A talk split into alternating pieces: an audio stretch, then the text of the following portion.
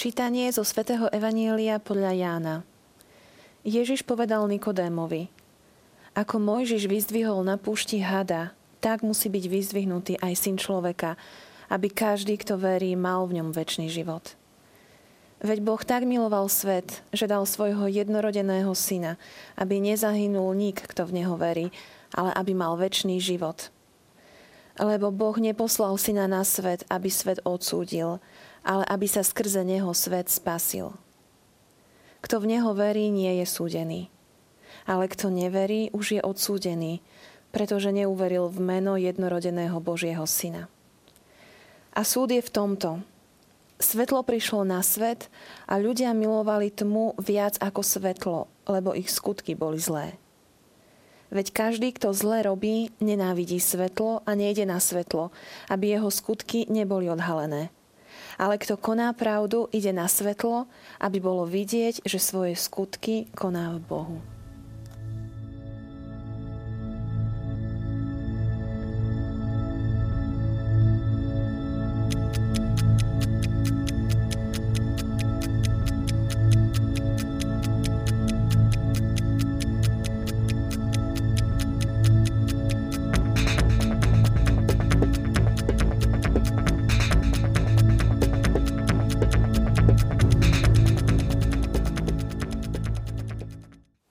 Neposlal syna na svet, aby svet súdil, ale aby ho spasil. A kto v syna verí, nie je súdený.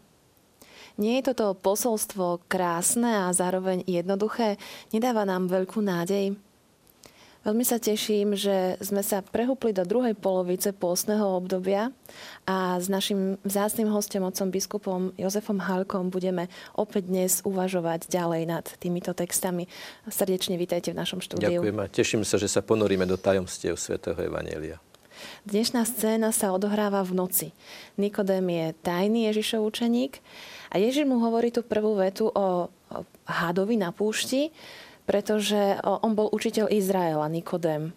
Že vedel, o čom Ježiš hovorí, keď spomína Mojžiša. E, vôbec celý ten kontext tohto rozhovoru je veľmi zaujímavý, pretože ako to vyplýva zo širšieho kontextu tohto evanelia, Nikodém prichádza v noci.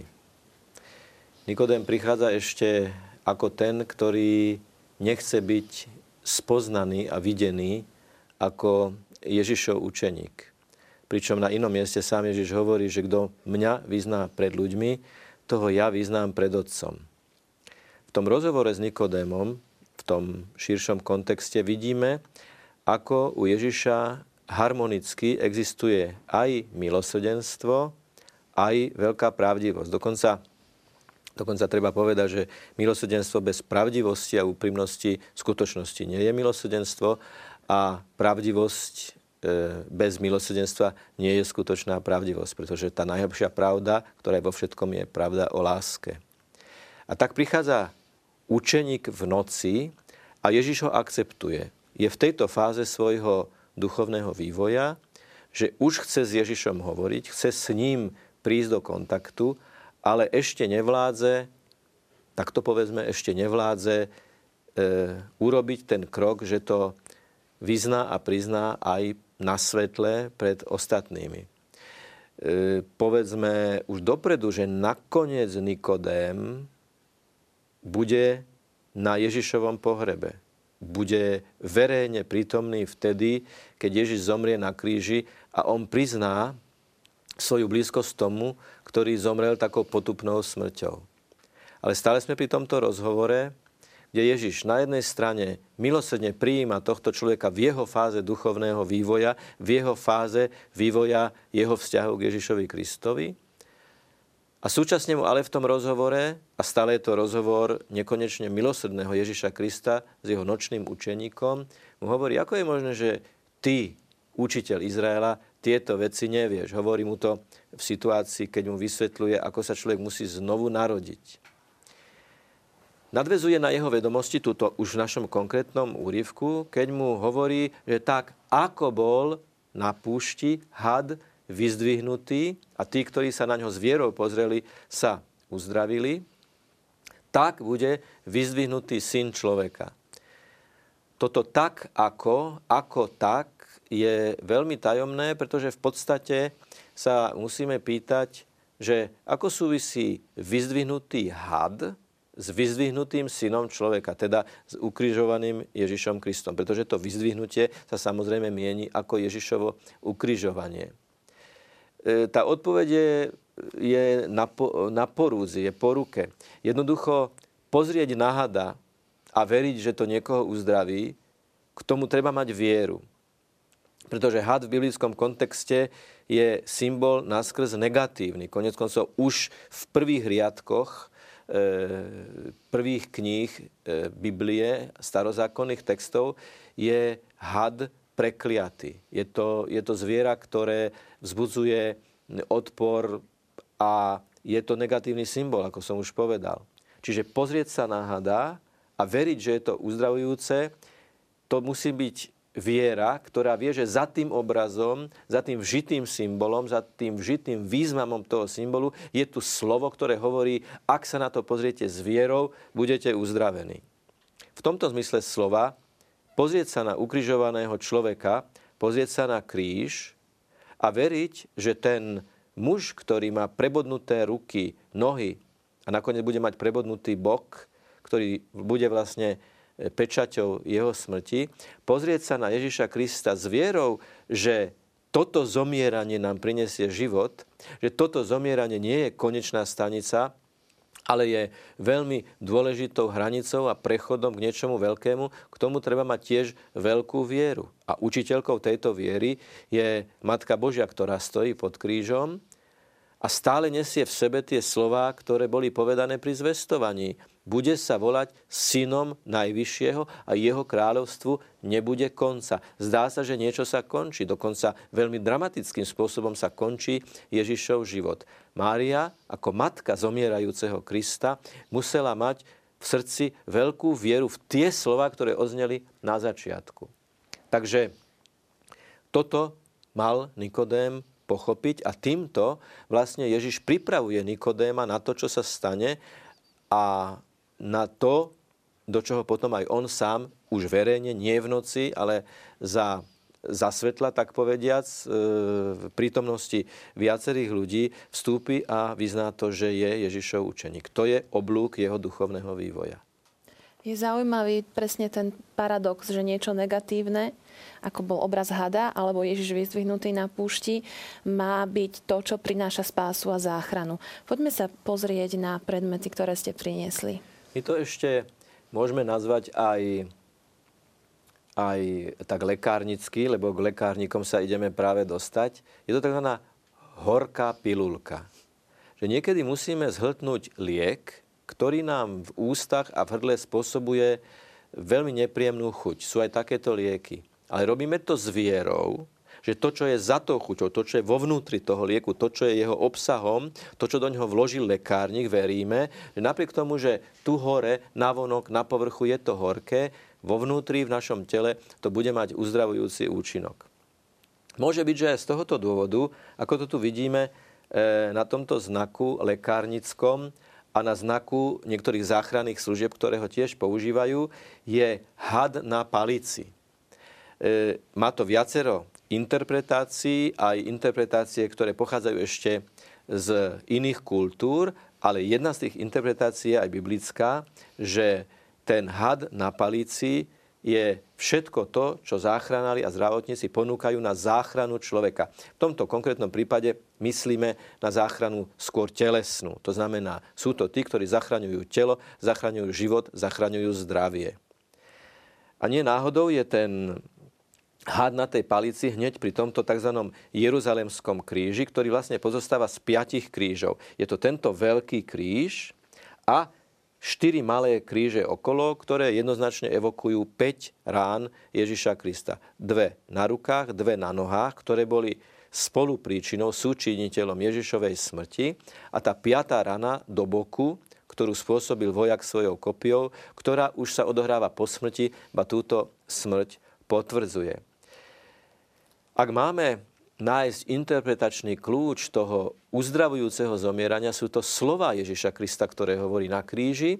pretože uprostred situácie odsúdenia, odmietnutia, dokonca situácie úmyselne spôsobeného zomierania, uprostred tohto výsledku nenávisti Ježiš aj tak miluje, aj tak sa modlí za tých, ktorí ho ukrižovali. Oče, odpustím, oče, do tvojich rúk porúčam svojho ducha. Ešte dnes budeš so mnou v raj, hovorí Ježiš tomu Lotrovi vedľa seba. A tam je zárodok z mŕtvych stania.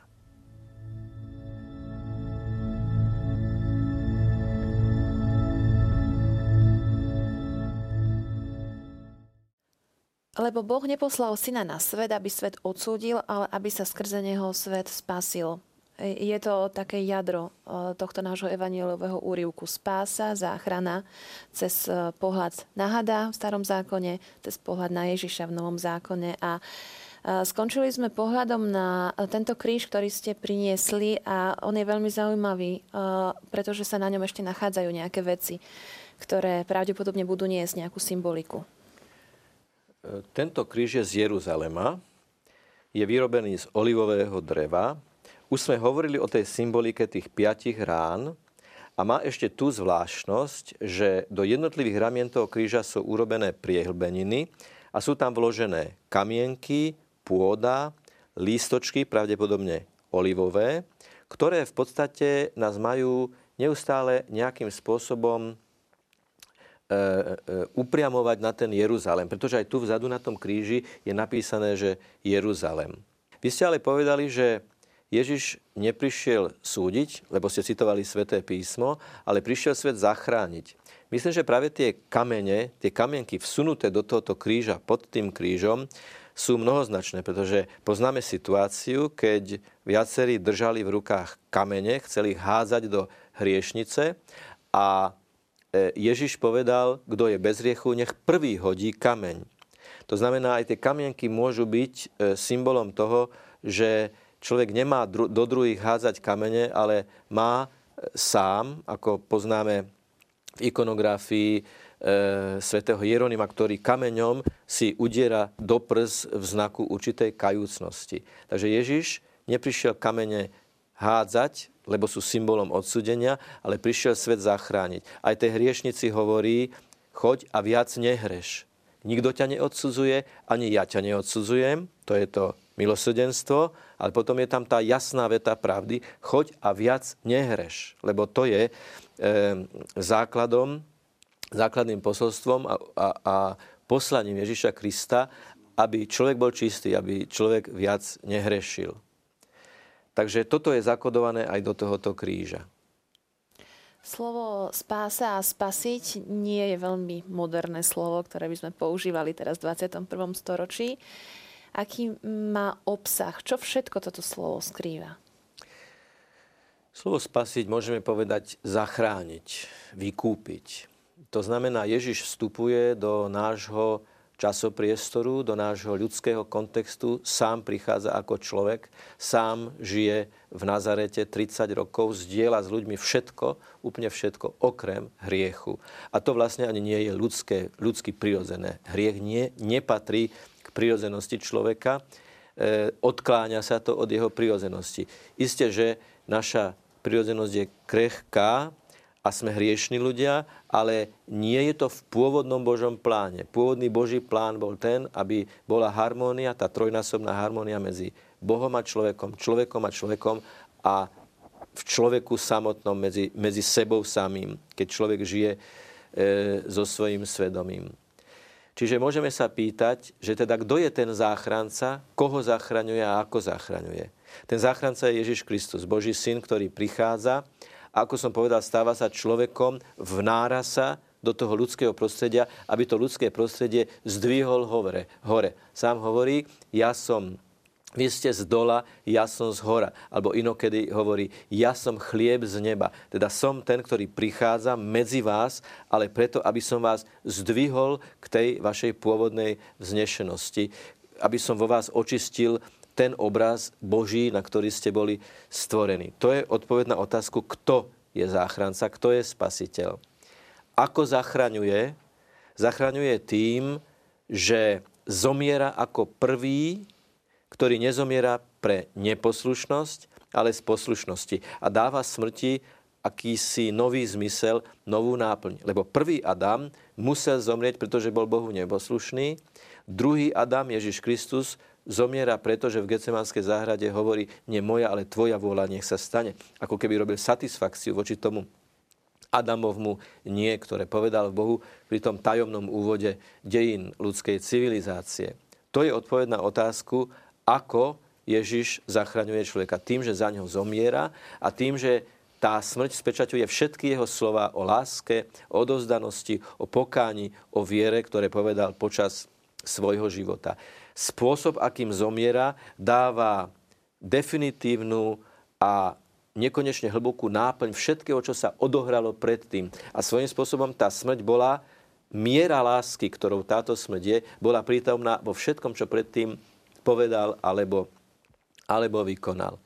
No a Koho prišiel zachrániť? Prišiel zachrániť všetkých bez rozdielu, všetkých ľudí. Jeho láska je univerzálna a tie rozpažené ruky na kríži sú ako keby veľkým objatím, univerzálnym objatím, ktoré je adresované každému človeku všetkých čias. Ježišova láska je univerzálna. Univerzálna nielen v šírke tejto ponuky, ale aj v hĺbke tejto ponuky v zmysle, že nie je taký hriech, nie je také ľudské zlyhanie, nie je také cestie, na ktoré by Ježiš nechcel prísť, aby ako dobrý pastier nás doviedol, e, doviedol znovu späť. Čiže zachraňuje všetkých ľudí, všetkých čias. A tá jeho láska je univerzálna aj do šírky, aj do hĺbky, aj tak povedať extenzívne, aj intenzívne. Totiž keď sa modlí na kríži za tých, ktorí ho ukrižovali, je to veľmi silné gesto, a okrem tej univerzality tejto lásky, ona je aj zosobnená a personalizovaná v zomieraní toho e, Lotra, ktorý hovorí, spomni na mňa, keď prídeš do svojho kráľovstva. A keď to tak chceme povedať, Ježiš vlastne určitým spôsobom udeluje prvé rozhrešenie kajúcnikovi, pretože ten Lotor je kajúci na rozdiel od toho druhého. On je modelová postava, on je pozvaním prijať tento kríž, prijať to Ježišovo zomieranie ako niečo, za čím je to kráľovstvo. Je to v podstate obrovský úkon viery, keď ten Lotor hovorí, spomni na mňa, keď prídeš do svojho kráľovstva. Hovorí to mužovi, ktorý vedľa neho zomiera, je ukrižovaný, je trním korunovaný, je potúpený a on mu hovorí, spomni na mňa, keď prídeš do svojho kráľovstva. A vtedy mu Ježiš hovorí také veľmi dôležité slova, e, zásadného významu, opäť ktoré vyžarujú do celých dejín pre všetkých ľudí, všetkých čias.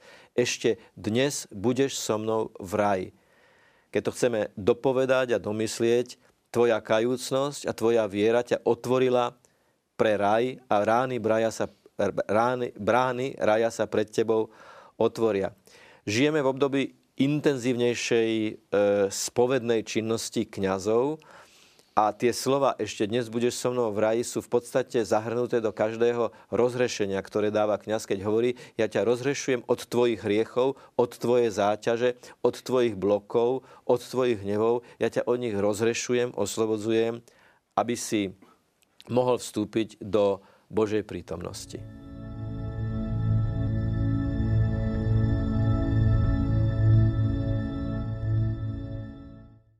V závere nášho textu čítame, svetlo prišlo na svet a ľudia milovali tmu viac ako svetlo, lebo ich skutky boli zlé. A ľudia neradi odhalujú svoje skutky, zlé skutky, radšej ostávajú v tme. Prečo je to tak? Ono je tá tma vlastne taká ako keby dvojnásobná. E, človek sa bojí výjsť s vlastnými chybami na svetlo pred ľudí, napríklad vo forme ospravedlnenia, prepáč, že som ti to urobil, uznávam, že som konal zle, uznávam, že som zlyhal. Toto je veľmi ťažké. Ale má to ešte takú jednu hĺbšiu dimenziu, tá tma, a to je, keď my tú tmu vytvoríme aj v našom srdci a my sami nie sme ochotní sami pred sebou uznať, že sme urobili niečo zlé. Pretože si staviame sami o sebe vzdušné zámky, mýty, že sme neomilní a bojíme sa priznať si, že sme urobili niečo zlé, pretože sa potom cítime byť veľmi vydaní na pospas tým myšlienkam, ktoré nám svedomie predkladá. Toto si urobil napriek tomu, že si vedel, že to nemáš urobiť. Máme v srdci akúsi 13. komnatu, ako keď doma máme takú miestnosť, kde odkladáme narýchlo všetky veci, ktoré nechceme upratovať a tá miestnosť sa zapratáva a my do nej len dávame, dávame veci a ju neupratujeme. A práve v tomto veľkopôstnom období Ježiš chce povedať, e, ja chcem otvoriť aj dvere tejto vašej 13. komnaty, kde odsúvate všetko to, čo si nechcete sami pred sebou priznať. Chcem to otvoriť a dať tam svetlo.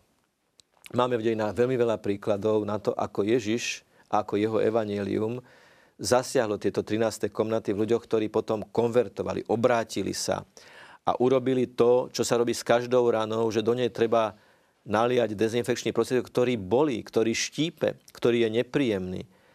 Ale keď nám ošetrujú ranu a toto urobia, a lekár možno dopredu povedia, teraz to trošku zaštípe, my povieme, vydržíme to, pretože vieme a veríme, že nás to uzdraví. Čiže Vrátim sa ešte k tej pôvodnej myšlienke, že sme v období, keď vyspovedať sa je práve toto otváranie tejto 13. komnaty, keď človek sám pred sebou vo svetle Božom, vo svetle svedomia, vo svetle Evanelia rozpozná, čo je dobré a čo je zlé, oddelí to dobré od zlého, prizná si, ja konkrétne, osobne som robil, urobil, rozhodol, povedal, myslel, veci, ktoré boli zlé. Ja som bol zlý, pane, odpust mi a daj, aby som vykročil na cestu pokoja, ako je to napísané na jednej bratislavskej spovednici ako ďakovný nápis. Ďakujeme spovedníkovi, že naše kroky upravil na cestu pokoja. Ježiš sa na kríži modlí a je uprostred tej tmy nenávistia a odsudenia svetlom. To svetlo žiari už z kríža, keď sa modlí za tých, ktorí ho ukrižovali, keď je milosrdný voči tomu, ktorý verí, že jeho smrť nie je konečná, ale že on ide do svojho kráľovstva, v ktorom on sám je kráľom. A toto je odkaz aj pre tieto dni, aj pre všetkých ľudí týchto dní, že toto veľkopostné obdobie, ktoré prežívame, nie je opakovaním nejakého minulého obdobia, ale Ježiš so svojím svetlom, ktoré nás usvedčuje, tou horkou pilulkou, ktoré nás usvedčuje tou ozdravnou horkou pilulkou, tým štípajúcim e, dezinfekčným prostriedkom cez tú bolesť nás chce priviesť ku skutočnému zmrtvých staniu. Cez rozhrešenie, cez skutočnú kajúcnosť, cez skutočné uznanie na svetle vlastných vín. A keď sa pozeráme na Ježiša ako toho milosrdného, ktorý prejavil milosrdenstvo a pochopenie voči Nikodémovi, ktorý sa bál, voči hriešnici, ktorú sme už dnes spomínali, tak e, s týmto pohľadom na milosrdného Ježiša môžeme mať odvahu otvoriť aj tie dvere, kde to je všetko zavreté v tej tme. Áno, on tieto dvere chce otvoriť. On na tieto dvere klope a čaká, že my tú kľúčku znútra chytíme a otvoríme a povedzme mu, príď, pane, buď svetlo aj v mojom srdci. Ty si, Bože, na začiatku svedomia povedal, buď svetlo, potom Ty, Ježišu, si povedal, chcem, buď čistý, tak v duchu týchto dvoch vyjadrení ťa prosím, príď, vpusti do môjho srdca svetlo a povedz aj nado mnou, aj nad mojimi hriechami, chcem, buď čistý. Mňa osobne toto veľmi povzbudilo. Verím, že našich televíznych divákov práve v tomto čase, v tomto období uh, svetých spovedí. Tak vám veľmi pekne ďakujem za povzbudenie. Všetci potrebujeme Božie milosrdenstvo bez výnimky. Ďakujem. Verím, že ste boli, drahí televízni diváci, aj vy veľmi povzbudení a teším sa na vás opäť o týždeň. Dovidenia.